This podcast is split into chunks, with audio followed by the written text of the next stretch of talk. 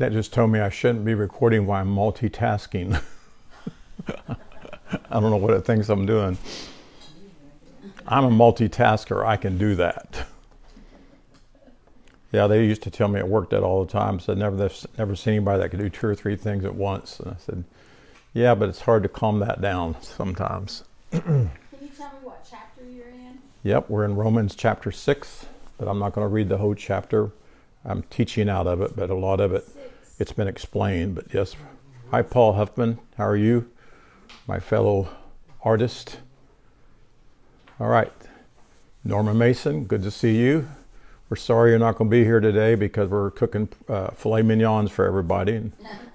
no, I'm kidding you. Hi, Kay. Hi, George. All right, we'll get started. Several people come on. So we're continuing our teaching on unveiling the book of Romans to reveal the, the beauty of Jesus' gospel. I've had a lot of people ask me about that. Why did I title it that way? But, but the truth is, what Jesus came to reveal was beautiful, and it, it helped people a lot. So that's important. I also want to say for all of you on Facebook that are watching, uh, if you know Josh Bunton, and if you don't, that's okay. But something's happened to his young daughter, and she's on life support. I don't know the details or anything, but please be speaking life over her and agreeing with him that she's going to come to and that she's going to heal and uh, that there will be no bad thing take place in her life. So I know Josh would appreciate if you would do that. Also, we uh, speak peace to Tammy Hollow's family. She lost her brother today, so we just love her very much and care for her and believe that they're going to experience peace there. So, so we're continuing our our journey through Romans. Uh, as most of you know, excuse me, I translated Romans uh, a few years ago. It took me about two and a half years or more to do that. And so what we're doing is we're going through Romans, and I'm I'm listening for a particular word or sentence or statement or whatever that the Lord just really impresses on me, and then that's what I'm teaching. So I hope that you've been enjoying that. And Carl, let me move this over just a little bit so this won't be in front of you. I was prepared for you to sit in a recliner. so uh, uh, I'm teaching from Romans 6 1 through 24 today, but I'm not going to read the whole chapter. And I've sent it to all of you that wanted it, that you can download it. Also, I put it on Facebook. The whole thing can be read. So I encourage you, if you are following us, to go ahead and read that. But after I read through that two or three times, what stood out to me was endowment of life and the effect of thought. The endowment of life and the effect of thought, because we have been given an endowment, right? And I'm I haven't really checked that out, but I think that's a word that's used sometimes when a wealthy family puts an endowment for their family to sustain them through all their life. And so, what is life? I talked a lot a few weeks ago about life eternal and eternal life, but life is continuous. That's one of the most important things we need to understand about life. Life is continuous. Father never, ever gave us life for it to end. And I believe it ends because uh, physically, because we don't know who we are. We, we, we have a knowing, but I don't think it's so embraced that we literally live out of that because we're surrounded with physical death, are we not? Everybody we know uh, so far, they've got to certain ages or they got diseases or whatever, and death seems to become a reality. And so it has, in a sense, kept us mortal minded instead of immortal. And immortal means we're not mindful of death all the time. We don't think about death all the time. But it's right there in front of our faces constantly. You know, we're on Facebook almost every day, somebody's passing away and it shows it up on Facebook and in our families or whatever. But it's continuous. And Don and I was discussing this yesterday because I knew what I was going to be teaching. But I asked her, uh, I said, "What would? How would you feel if you realized that the day that your body died, there would be nothing at all?" And she said, if you start teaching that, I'm not going to follow you anymore. that's a good answer. But I wasn't going to because I just don't think that's possible. I, I, I what, what, i know about life and what I know about my Father, our Father is eternal. Yes. He's the eternal one and He's the ageless one, and we're in Father. So it proceeds from divine life. There is physical life, but even physical life, it all proceeds from divine life, which is good in all of its manifestations. When Father created the heavens and the earth and He brought everything into being, it always says it is good. He said, It is good. He said, It is good. And if you've ever listened to me teach on that before, that word good is a Hebrew word which means to be. Now it's one word, T O B E, but to me, I think I, I think when Father says it is good, I think he's saying it's to be. It always be this way. To be. Does that make sense? Yes. It does to me. And so it, it uh, it's it's a life and it's divine life and it's good in all of its true manifestations. Because sometimes people say, well, if that's true, then why do people do bad things? Well, it's because they're not living out their true manifestation, not living out of who they are. So there's only one power in the universe, and that power is we call God, we call Father, we call Source. Some people call it universe. Don't get mad at them for that. That's their perception, that's their understanding. Uh, there's other religions in the world that use other words, but they're all pointing to Father. They're all pointing to the source of all life. So there is no evil, and it actually the word means bad. But there's no bad except that which is man made because Father did not create evil. That when you look at the word that He created uh, light and got darkness and all that, or light and darkness, it's an antithesis, which means He created light and man turned it into darkness. He created all things good, then man's choices created into bad. But people want to blame it on God, but He did not do that. So the normal state of man is, is abounding health that speaks volumes to me because I, I need that health to break forth inside of me. I know what it feels like to not walk in health. And so, uh, abounding health is the divine purpose of Father. And the divine purpose of Father is for us to uh, express the joy of life. And I do that, and you guys do that. We love life. We've been, uh, there's four of us here today. We've been on lots of nice vacations.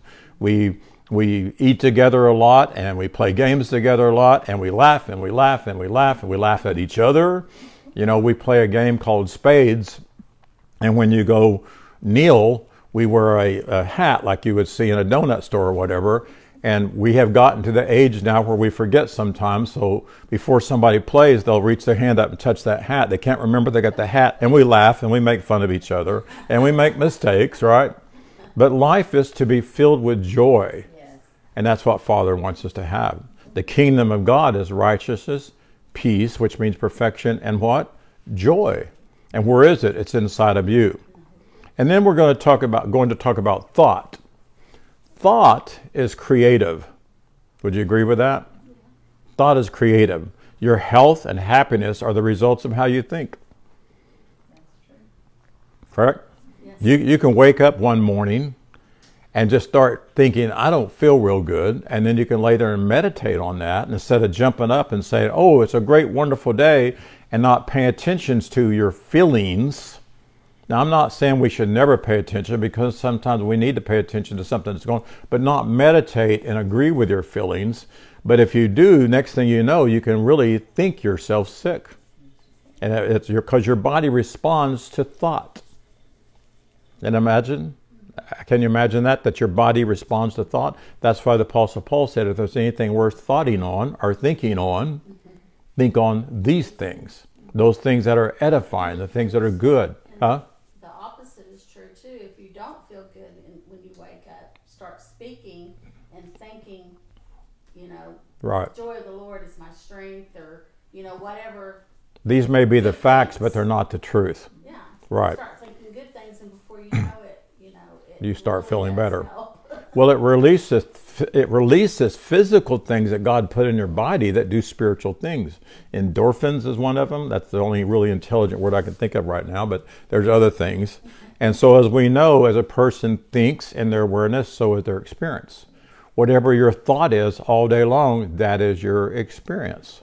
You know, Ann could tell Carl, Roy and Donna's going to come over today and he doesn't want to see us and he starts thinking oh i'm going to have to entertain them you know and, and roy's going to beat me at every game that we play and he's just thinking about it and thinking about it and next thing he's just had a miserable day. And says that oh goody roy's going to come. And that could never that could never happen folks. So the key to greater awareness of father and all the spiritual power within and around us rest in the the person's ability to examine in Scripture hidden truths, hidden tr- spiritual truths that we can think on those things, that we can think on what Father wants for us. And when Paul the Apostle wrote to the community of believers at Corinth, he told them, We speak the, the wisdom of the supreme divinity, which is Father, in a mystery. Because it was a mystery to those people. Why would anything be a mystery? Well, because it was hidden by religiousity. They, they hid those things. They didn't allow people to know those truths. And he said, even the hidden wisdom which Father ordained before the world unto our glory. And that's in 1 Corinthians 2 7, if you're taking notes. but this can only be accomplished when we cease to interpret the Bible literally. And there are still people out there today that, that defend the literal interpretation of the Bible. And to, to tell you the truth, I think it's because they want it. They want people that's not saved to suffer. Uh, they want the world to come to an end so they can fly away someday. All, all the stuff that they've been taught, they're they're they're groaning and they're for the wrong thing. And so this what we do, those who seek the deeper spiritual message that's contained in those pages, it, it makes a big difference in their life. And in 1988, Father spoke through my thoughts and led me down a path which was hidden to carnal searchers. And how do I know that? Because for my first 38 years of my life, I was a carnal searcher. What do I mean by carnal? Well, how to be a better husband, how to how to uh, how to give to get back, and the list can go on and on. That's carnal. It's all about what can we can do to improve this physical being that we are, not knowing that we can't, we don't need to be improved. We don't need to be made greater. The only thing that needed to be made greater was our awareness. And then, so we are to be searchers of spiritual truth and searchers of wisdom, and it's all there. And God didn't hide it. Religion hid it. Translations hid it. False teachings hid the truth. So Father is equally present everywhere, right? I hear sometimes people talk about how we've been, all been a, given a portion of faith. Well, it doesn't mean I just have a little bit of faith. We all have the same portion, and that portion is Father's faith in us. That's where we really need to put our faith. Uh, you know, I may not think well about me, but I know Father thinks all kinds of wonderful things about me. And so I want to agree with Father instead of what's been implanted in my subconscious or how I was treated all my life, that I'm no good, I'll never be any good. You always spill the milk, you know, and all that stuff that we were taught. So Father is not a man living in a distant, uh, distant planet called uh, heaven and looking down on us from somewhere, uh, up, uh, from the clouds, if you would. Father fills all space. Father fills all living things. In the very cell of your body, Father fills that. And your neutrons and all the parts of your body, Father fills that. And so the air you breathe is holy breath. Not just your physical air, but your physical air was created by whom? By Father, right? So you and everyone around you are expressions of fathers. And in the previous cha- uh, chapter, uh, I wrote on life eternal, eternal life. And I believe the experience we know as death of the body is not the end of the life because God gave life. And life is eternal and it's continuous forever. So my answer to Donna the other day is no, baby, I don't believe life ends. I believe it's forever. But I wouldn't want to be one that believes when my physical body lays down, there is no more life again whatsoever. And I've, I have family that believes that. I've, I have friends that believe that this is all there is to it. So, Father does not send sickness, Father does not send disease or anything else to test your faith or to process you.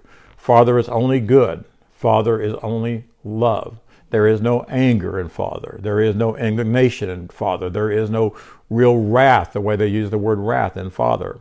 So, furthermore, do not believe in an entity with the evil power because there is only one power, correct? Yes. The only power that runs this earth is Father. And yes, we have electricity, we have uh, wind, we have fire, but Father created all that. Father is the source of all of that. So, Father is the power of the entire universe. So, just like I've shared many times, darkness does not flee from a room when you turn on the light. When you turn on the light, it reveals that there was no darkness there. Does that make sense? All darkness is is the lack of light. So there is no darkness. Darkness is merely a, a, perception. And then bad has no reality within itself. It can have existence only as long as an individual supports that. So again, if you believe that there is a bad being under your bed, then you're going to experience that until mom and daddy get you on the floor and say, look, there's nothing there. It's just in your imagination. So in Romans 6 1 through 24, uh, the, the, Paul, the apostle, continues to deal with his followers' past mistaken identity. And that's why I'm not going to read it all today because it would take too much time. But the result, and then he talks about the results of living that way. Then he talks about some of the things Jesus revealed. And then he writes that they know the bad results in living under the Mosaic law or any laws like Moses, and then the life that we have always contained and now should possess as ours and possess it and live out of it. That's what he talks about. So, what I'm going to do is I'm going to skip way ahead and go to verse 23. and I encourage you to read the rest of that chapter. That's right, Kent. There's no place in the universe where Father is not, where Abba is not. Verse 23 of Romans 6. But now, after what Jesus revealed to me in his teachings, life, and resurrection, I have the chance to explain and teach these things to you so that you are awakened to your freedom from the many dead sacrifices and blood offerings and the dictates of the Mosaic law. Now that you know and are aware of these truths which I am revealing to you, you are assured that you are bonded together as one with Father, and nothing can separate you from that fact. How many people do you know that know that? Not very many, right? So we need to be equipped to go forth, right? So now you can possess handle and understand the fruit which you have desired to have, which is your pureness and holy Zoe life, which is God life. Without any efforts from yourself, you possess this life before the foundation of the world, and it continues to age after age, world without end, everlasting to everlasting. Verse 24 In conclusion of this section of my letters to you, you now know the fruit of, of following the Mosaic and other religious laws is death to the knowledge of the life of Father within you. You are now aware that the endowment of life placed in man by Father at the foundation of the world is a life of well being, wholeness, peace, joy, divine health, and perfect fellowship with Father and man. It remains from everlasting to everlasting as revealed by Jesus' incarnational events. Amen. that means let it be so, right? so, you can be the healthiest person in the world, or you can be the sickest person in the world. You can be laying on your deathbed, but yet every bit of this is in you. Every bit. And that's why I think sometimes when we are asked to pray over people, we need to converse over them and call forth that well that to rise up within them. Josh Bunton's baby. I don't know what's going on with that girl. She's not a baby, but she's a young child. But that's what I begin to do to her, to speak up and to, to speak into her. And I said, Spring up, O well, within this girl's soul. Spring up divine health within this girl's soul and bring health to her. Yes. So I want to start with the endowment of life because that's where you ended up with, with the endowment of life. So the endowment of life, I, you know, I like to look up names and find names that have meanings in my dictionaries. So in ancient days, there was a young man named uh, Zabad, Z A B A D. And Zabad was the son of Nathan. And y'all, everybody knows who David was, uh, Nathan. And he was one of David's mighty men. But none of his deeds were recorded in biblical history. Have you ever read the genealogies and all you see is a name and no place else in the Bible talks about them? The first thing we should do is realize maybe we should look up the meanings of those names. Because if you've seen in my previous teachings for several years, all those names represent different types of characters and they confirm the character Father in us, but they also uh, they also confirm the the um, I'm trying to think of a word I want to use, but they th- they also reveal the carnalness of a person's awareness and why they did some things because their awareness was wrong, and so. David's mighty, uh, mighty men have lots of uh, names listed and that can teach you a whole lot. But I looked up this gentleman's name, and it carries a great meaning. It's whom God gave, it's gift, it's present, as though there's a present given to you, a donation, or an endowment. So allegorically, Zabad's name pictures Father giving the gift of himself to all sons and, of course, daughters, which is his breath. And that's why I say the word grace literally means God graces with himself. That's the greatest gift somebody can give you is themselves, right? Mm-hmm. And so Father's idea from the foundation is important for us, and we are all endowed as the spiritual I am, or the spiritual I exist, because that's what I, if you look up the word am, it means exist. And this is true of every believer, every, every person, not believer, every person born of a woman, because some people don't believe, but it's still true. And so Father gave his whole gift to all the first race Adam, and that gift, I was thinking about it's like that battery or that gift is, oh, it's a jewelry commercial. It's the gift that keeps on giving, right? I gave Donna my, my uh, ring that had my, my mama's diamond on it, and it's very special to me. And I gave it to her on our 50th wedding anniversary, and it keeps giving because she keeps looking at it and keeps enjoying it. And it's a, it's a wonderful gift, right? And so Father gave us, gave us a gift that keeps on giving and one of the words that we need to understand, it means repletes. It repletes life. It's an eternal source. Life never leaves us. It's always part of our being.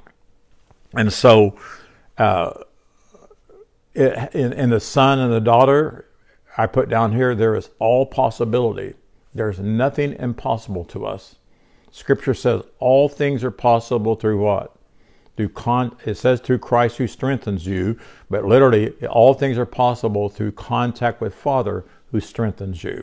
Because Father strengthens us. Jesus is not here strengthening me. People think that Jesus is inside of us and all that, and I don't disdain Jesus. I honor Jesus highly among all men. He was one powerful comforter messenger. But it's the contact with Father that strengthens me, just like in this house that light bulb over there or the light bulbs up there, their strength comes from being plugged into their source, correct?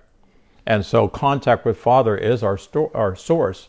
And even in the egg inside of a woman that's interpenetrated with life, and then that, the, the, that uh, resulting embryo, there's all that Father is. There's one authority, and that's God. And that gives meaning to the name, My gift is God. That's the greatest gift that I ever received in my life was Father from the foundation of the world and from when I was impregnated by my mother and dad. So next I find, found the name uh, Zebedee, uh, Zebidah, Z-E-B-I-D-H, which means in Hebrew gift outright. It means bestowal. It means dowry. And again, it means endowment. So Debedai was the mother of Jehoiakim, remember the, the king of Judah. And allegorically, allegorically, this meaning would be the feminine awareness, if you would, or the left brain of, of a man, recognizing the truth, which would be the right brain, that's signified by this name Zabud, Z A B B U D, and that's the masculine of Zebedee. So you have the feminine and you have the masculine here. And Zebedee means uh, is the name of the woman, and it signifies this feminine phase that literally leans to the, tr- the, true mind, if you would, the divine mind, and realizes it's been given to, it's been uh, it's been endowed, it's been bestowed, but all my life comes from leaning to the divine mind. I know that's a little confusing for some people, but allegorically that reveals an awakening to the fact that man has been furnished with a permanent, inexhaustible supply. We've been endowed with that. It's a supply of life. It's a supply of love. It's a supply of wisdom. It's a supply of intelligence and power and strength. So we have every good that's required for our daily life. We can wake up today, and if we really embrace it and know it, this is the day that the Lord has made, and I will rejoice and be glad in it. And not get up in the morning and say, oh, it's raining today. Oh, it's cloudy today. Oh, it's cold today. We were talking about today, you know, all, we had a really hot summer and we couldn't wait till fall. Now fall's here, now we're cold, you know, back and forth. But the source is Father, and the source put in us the ideal for man and for the son of daughter, uh, uh, for the son or daughter, and it's our true self, and it's the true self of everybody. Every all these things that we're hearing on the news about bad people, good people, whatever. It matters not. Their true, their true self is son or daughter of God. They're just not living out of who they know they are, who they are. And the truth is, we're not living totally out of who we are, but we're learning and we're embracing that. So what we want to do, it, it produces in each individual to the extent that we cooperate with what's inside of us. And our thoughts is what hinders us from cooperating what's inside of us. And that's why we need to pay attention to our thoughts. Would you agree? Sometimes it wouldn't hurt to sit and, and meditate uh, at the end of the day and what were my thoughts like today? And then what was the results of those thoughts? And learn from that, right? So Jesus was a Messiah for the Jews. That's who he was. And other people in his world. His true teaching, explained, continues to be a Messiah for those who embrace the not concealed Word of God. It's what he, he's, he's not my Messiah. He's not here, right? But what he taught would be my Messiah. A Messiah is somebody that rescues. A mess, or, or it, it's not just somebody, it could be a book. You ever read a book that was a Messiah to you? That rescued you from a false belief? Yeah, you have. You read the truth of the Bible? You read Living Out of Our Spiritual Resources. Did that not wake you up to a lot and confirm a lot? But no penal substitution. That was a Messiah to all of us, wasn't it? It freed us of that idea that we thought God wanted to kill Jesus and that Jesus needed to shed his blood for us, so that would be a Messiah to us. So a Messiah is not necessarily a noun. It could be it could be a understanding. It could be a friendship. It could be a relationship. You know, there are people out there in the world that have no friends. Uh, before we met you guys, we had friends, but we didn't have intimate friends like we could go do things with and fellowship with and go eat with. And so y'all came into our life and kind of rescued us from that and introduced us to five or six couples that the life that we live now, we didn't have before that. Every Friday night, we have a time of fellowship. So I'm just trying to get a point across that people are looking for a coming Messiah. They're looking for Jesus to come back. And what we don't realize that we've been endowed with everything that Jesus came to teach us. Yes. And everything that Jesus came to share with us, we have it because the Bible says we have contact with the Holy One or we have contact with the divine mind, which is Father, and we know all things. And so a Messiah is a rescuer, a freer, and a deliverer from something that would be hindering or traducing a person that needs a Messiah. And every one of us have been there before. Brother Garner, in a sense, was a Messiah to me. John Cahill was a sense, uh, uh, uh, in a sense, a Messiah to me. Scotty Todd, uh, Jon Courson in Jacksonville, Oregon, was a Messiah to us. We were in a place where we weren't learning. We were very sad about it. We cried many times about it. And then I found this man on the radio listening to him. I thought, there he is. This is the teaching I've been looking for. And uh, unfortunately, he lived in Jacksonville, Oregon. But he had a radio ministry and he had a tape ministry, and I studied under him for how many years? Nine years. And he really brought us up higher, did he not? And a great teaching that we really enjoyed. So Jesus possessed and handled this endowment that was given to him, and he became a master comforter teacher because he stayed in contact with Father. He learned from the Essenes, he learned from his mother, and he was able to live out of who he knew he was and then teach all that. So, as we are, he was filled with holy breath because of his, his willingness to stay in contact with Father. Then he was able to function out of his divine mind, and then he became the comforter messenger that he is. I believe with all my heart, in one way or another, every one of us are gifted to be a comforter messenger. A comforter is a, when you look it up, it's a leader and a guider of truth. And we have all have certain measures, certain amounts of truth that we can share with people. And it could just be God loves you. But not just God loves you, but let me explain to you why God loves you. Because the world has heard God loves you, but then they turn around and hear, but if you don't accept Him, He's going to burn you in hell. So that's not love. That's not love without a cause. And so comforter messenger is illuminated, is enlightened, and they're endowed with a special, uh, special mission, as we, every one of us are. We all have a divine purpose in which we're endowed. If I left a lot of money for my children and I endowed that, there, there would be a purpose there. I would want them to be wise with it. I would want them to invest it properly so they can have it for a long time. My purpose wouldn't be for them to go out and buy a $25 million mansion and a, the biggest boat that they could buy and the biggest house that they could buy and all that stuff because I know what that does to people. It destroys people most of the time. And so Father didn't endow us with all this so we can just enjoy it for ourselves, right? And and everybody else suffer. He endowed things to us so we can be a blessing and a messenger to other people. And so when we're quickened uh, with spiritual faith and Father's faith, then we become charged with this spiritual energy that we're able to do all things because we're in contact with Father. Why are you able to live the way you do? Because I'm in contact with Father. Why are you not afraid of the end of the world? Because I'm in contact with Father. I know Father's my source. And contact with Father is your hope of glory, which means the full weight or the full power of Father at work in you and upon you. So we could say those who stay in contact with the divine mind are the receivers, are the expressors of the faculties of the power of God. They are endowed with spiritual insight, they're endowed with knowledge, and it inspires them to express all the life that they contain. And I think that's very good. When I thought when I wrote that, I thought about Kay Fairchild. I believe she's endowed with spiritual knowledge. I believe she's endowed with great insight and understanding. Why? Because she didn't get stuck. I didn't get stuck.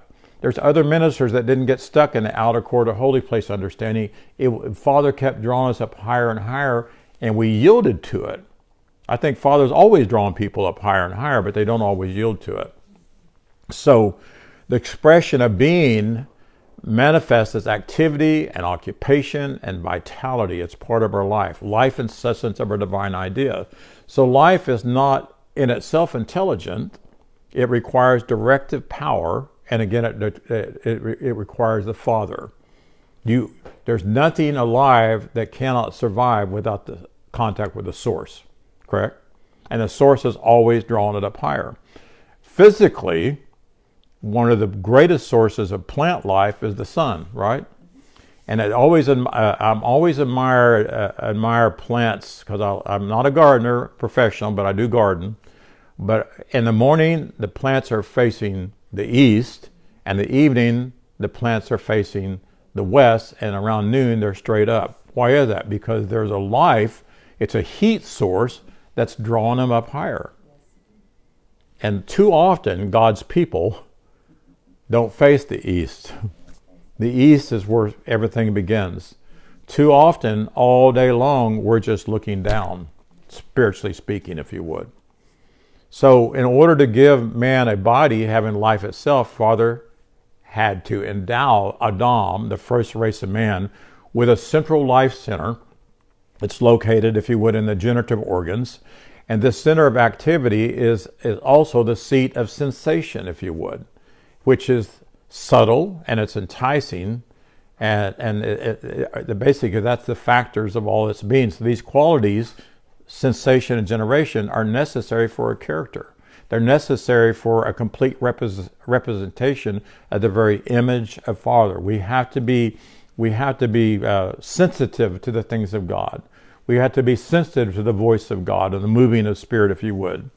So our true life does not emanate from the brain. It's not a psyche or just a mental thing. It springs forth from the divine mind. It's a divine life that springs forth, and the Father is the source. And so the river of life is a, is a spiritual consciousness. When we talk about the river of life, it's when your consciousness is flowing with nothing but life and nothing but understanding. So true life is living eternally in and as the presence of Father. That's what true life is. And you don't have to lose your body to do that. You can do it right here. Our true life is I exist as Father exists. And so we speak harmony with Father. And when we speak in harmony with Father, then we're constantly aware that we are the kingdom of God. Jesus did not say anything that he did not hear the Father say, right? So we need to hear the Father say, uh, speak to us. And so where does Father speak to us? In thought. Uh, have, you ever heard Father speak like he sounds like he's out here somewhere? Sometimes you hear a voice, and I've said this many times. That voice sounds like you, most of the time, but it's God speaking to you, correct? And so what is the effect of thought on our life? Well, just in case you're thinking of the scripture where Jesus said, take no thought, I'm not speaking about that kind of thought. That kind of thought is M E R I M N A O. M E R I M N O. And it means to be anxious or to worry about something. And what is most people's thought filled with? Anxiousness, Worry. fear, jealousy, doubt. Somebody said if I think it's if you if you're worrying, you- you're thinking of the future, and if you're uh, or the past, you know, Uh-huh. you're not in the now moment. Right. And the past doesn't exist and the future doesn't exist. It's only in your your thoughts, only in your awareness. So the thought I'm writing about and teaching about has to do with the process of thinking. That's why Paul said, if there's anything worth thinking on, think on these things. Thought is very important. Thought is probably the greatest thing that a church needs to teach on is thought and not in a good and bad sense, but what are your thoughts filled with? People thought many things about Father, and they weren't true, right? They thought many things about themselves, and they were not true. You know, I read lots of books, uh, study books. I don't just read whole books, but I do a lot of research. And what people have said about Father for hundreds, if not thousands of years, is not true. It's all a lie. And what they say about us, it's a lie. You can sit in churches and hear people all the time say, well, we're just human. Well, all that is is an excuse not to be who you are. And you can listen to one of Kay's teachings about three teachings back, and she thoroughly explained that we are not human whatsoever. We're wall to wall spirit. We're wall to wall God in a body or as a body. Uh, they thought is an idea. Thought is an opinion produced by thinking or occurring suddenly in the brain. All of a sudden, there can be just be a thought come to you, and you, we got we need to discern our thoughts because I've said this many times. You can be driving down the street and a thought comes to you. Next thing you have an affair with it, and a whole movie comes out, right? So thought is an idea or opinion. It's produced by thinking, and thought includes ideas, notions, beliefs, concepts. Give me a Sam slower. It includes notions, belief, concept, conception, perceptions, and thought is a process of thinking, reasoning, contemplation, musing, and pondering. And all those words, if it's done wrong, they can infect you, uh, infect you drastically. Uh, I published a book a few years ago, just before Steve uh, uh, Farah died, and his content was of what he titled "The Musings of Steve Farah." Each one took a lot of pondering. He wrote on uh, uh, several different subjects, but he also did a lot on quantum physics. He studied; he was very interested in quantum physics. And so each one took a lot of pondering, took a lot of reasoning, a lot of contemplation, a lot of beliefs, and much thought. And you can tell in his writings that he was very thoughtful in what he penned and what he put down. Not everyone writes down their thoughts, but their thoughts get deeply planted, planted in their subconsciousness. It wouldn't hurt to have a journal to write down your thoughts and then discern weekly or daily or whatever were these edifying? Are these true? Because if you just allow them to be Or is it just stinking thinking? stinking thinking, but if you allow them to continue, then they impregnate your subconsciousness and they infect you. So, uh, not every. Uh, let me think. So, oh, we want our thoughts to bear good fruits by expressing the way, the truth, and the life way of life. So that's one thing we can do is we can discern: do our thoughts express life? Do they express the way that Jesus revealed to us? Do they express the truth? Even though they may be a fact, is that the truth? You know, uh, I've been part of this, and I've talked about other people in the past that have, but then I've experienced it. But I've experienced sitting in a doctor's office saying you have two terminal diseases and you're going to die. Well, you, you've got to fight those thoughts.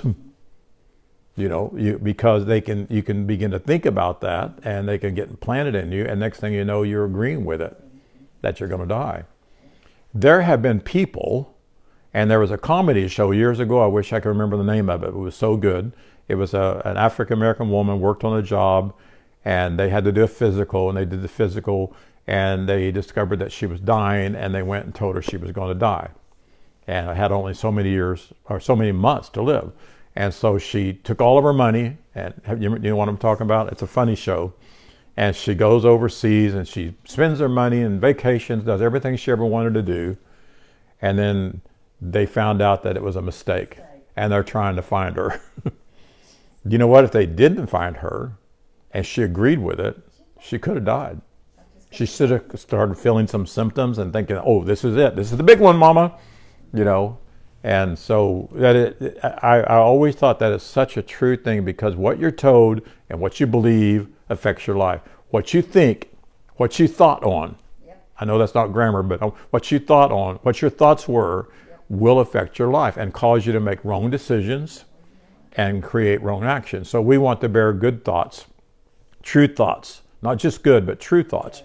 True thoughts are drawn from the real nature of our source, from Father, and they give form to divine ideas, and their attributes are placed in us at our formation. They're already with us. They were given to us when, when daddy's sperm impregnated mama's egg, and there was an explosion of light, and I believe that's when the very breath, the very Spirit of God entered into our being. So I, I believe the egg has life in it. I believe that with all my heart. And so true thoughts are drawn from that, from our real nature. and what happens is, in order to give form to the divine idea of attributes Father has given us, we exchange our attention from the visible to that which seems to be invisible. Do any of you remember a word that I told you not too long ago that means exchange? Yeah. What? Uh, Atonement. I know you remember you knew it. Atonement, at one minute. I call it at one minute. Because atonement is one word that they use in the Old Testament, and it means all that stuff about paying price and all that. But in the New Testament or the New Outlook book, it means exchange. So at one minute means I exchange my separateness mentality to an at one mentality. I exchange my belief system to the fact that I am one with Father. And when I can do that, then I also should change my visible sight to the invisible and pay more truth to what seems to be invisible, which is the spiritual. And that changes our affections and it causes us to be uh, spiritual beings, which is who we are. And not, it's not yet seen with the physical eyes, but I believe when we tune more and more to the single eye, we're going to be begin to see things the way they are. And I believe in a measure, many of us do that already. We, we see people the way God sees people it, it, it, it, is, it is an effort every day to train ourselves not to see them the way they're acting. You know, we see them for who they really are. I, I say this all the time. It's like a child. A mom's at Walmart and the child's acting up and everything, and you know, and she's not bothered by it. But the person next to him says, "Why don't you do something about that kid?" I saw the most horrible kid today, but to mom, it's not a horrible child. And the mom doesn't think about it the way other people think about it. Father doesn't think about you the way other people think about you. More importantly, the way you think about you. All those things that you walk into a counselor's office and you tell them about you, that's not true. It's, it's a lie. So, thought is the process in our awareness by which substance is to be acted on by energy, directed by divine intelligence. Thought should be the movement of divine ideas from our divine mind. So our thoughts control is established by aligning our thoughts with the divine mind. If your thoughts are out of control, then what have you aligned yourself? That which is carnal. You've aligned yourself with physical thoughts. You've aligned yourself with memories of the past. There's a lot of things that happened in my family that were bad, in my upgrowing were bad. And I try not to think on those things, but sometimes I'll watch a movie or I'll hear a story and it matches exactly what happened and it brings a sadness to me. And I have to remind myself don't think on that. That's not the truth. The person that did those things, they're righteous and they're holy and they're with Father.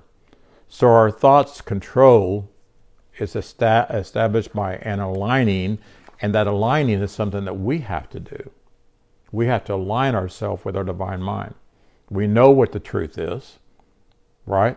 Yes. And so all we have to do is align ourselves to that. And I like this. I, I was reminded of this last night, yesterday. 2 Corinthians 10.5, Paul wrote, Bring into captivity every thought to the obedience of, it said Christ, but it's actually to the obedience of your contact with Father. The word Paul used was translated, uh, that was, uh, was translated thought, is N O E M A, noemi, which means to your perception. So he's talking about he's talking about bringing into captivity your perception, your understanding, because everything that we believed was a perception, was it not? Everything Moses wrote down was a perception of Father, but was it true?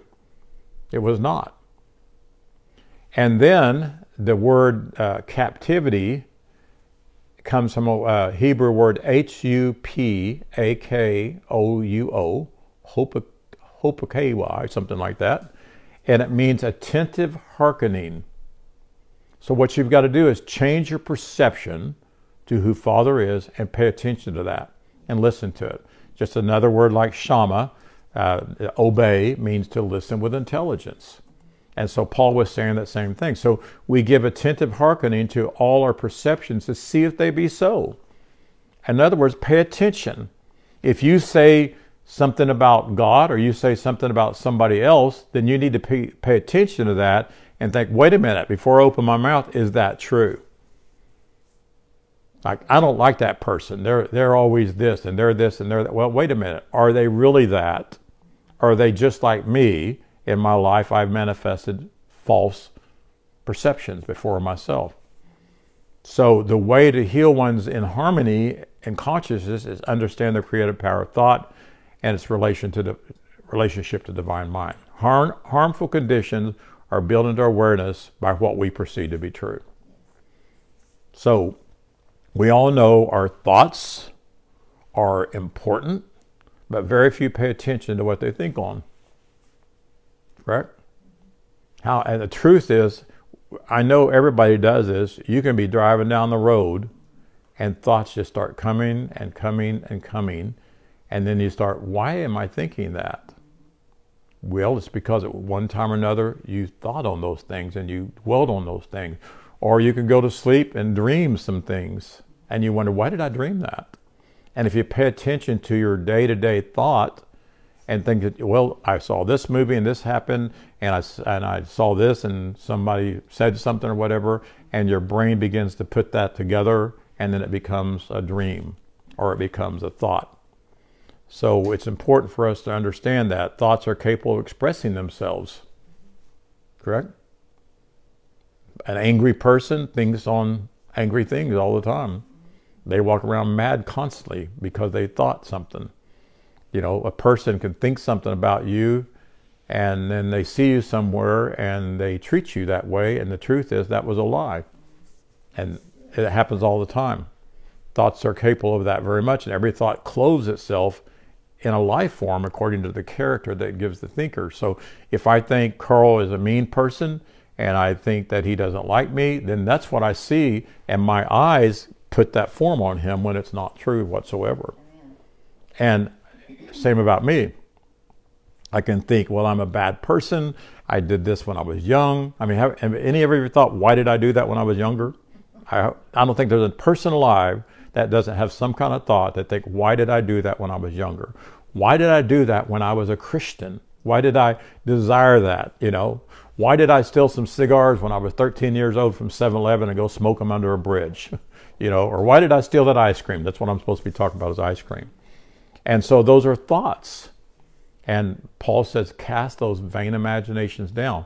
Well, I did it. Why is it a vain imagination? Because it has no power over me if I let it go. It has power over you when you think on it, yes. right? Yes. Again, if the man thinketh in his awareness, so is his realization. So thought is controlled by the right use of affirmation of truth by yielding your thoughts to your divine mind again. And the power of your true mind is the avenue in which all things can be brought aright. And you think, well, how do I, how do I connect with my true mind? Well, just be still, be quiet, and know, and listen, and God will begin to speak to you, and you'll know if it's not Father. I've heard a lot of people say Father said this and Father said that, and I knew Father didn't do that. They're just still listening to their subconscious or their conscious awareness. But thought control and dominion is obtained by meditating on I exist, I am one with Father. And the Paul, so Paul, so I like this. In 1 uh, Corinthians 13 11, he wrote, When I was a child, and I looked these words up, a child is somebody that's not able to speak spiritual things. It's N E P I O S, nepios. He said, When I was a child, I spake, which means uttered words most of us did as a child. How many ministry do you know that uttered words as a child? A lot. I was there too. And he said, I understood as a child. And that word understood means to exercise your awareness. So I exercise my awareness as a child, carnally. I want this. I need that. I need God to do this for me. I need, you know, if I can get 5,000 people to pray for me, all that stuff. But when I became a man, and when you look that word up, became it means was caused to be, he became a spiritual man. How did that happen?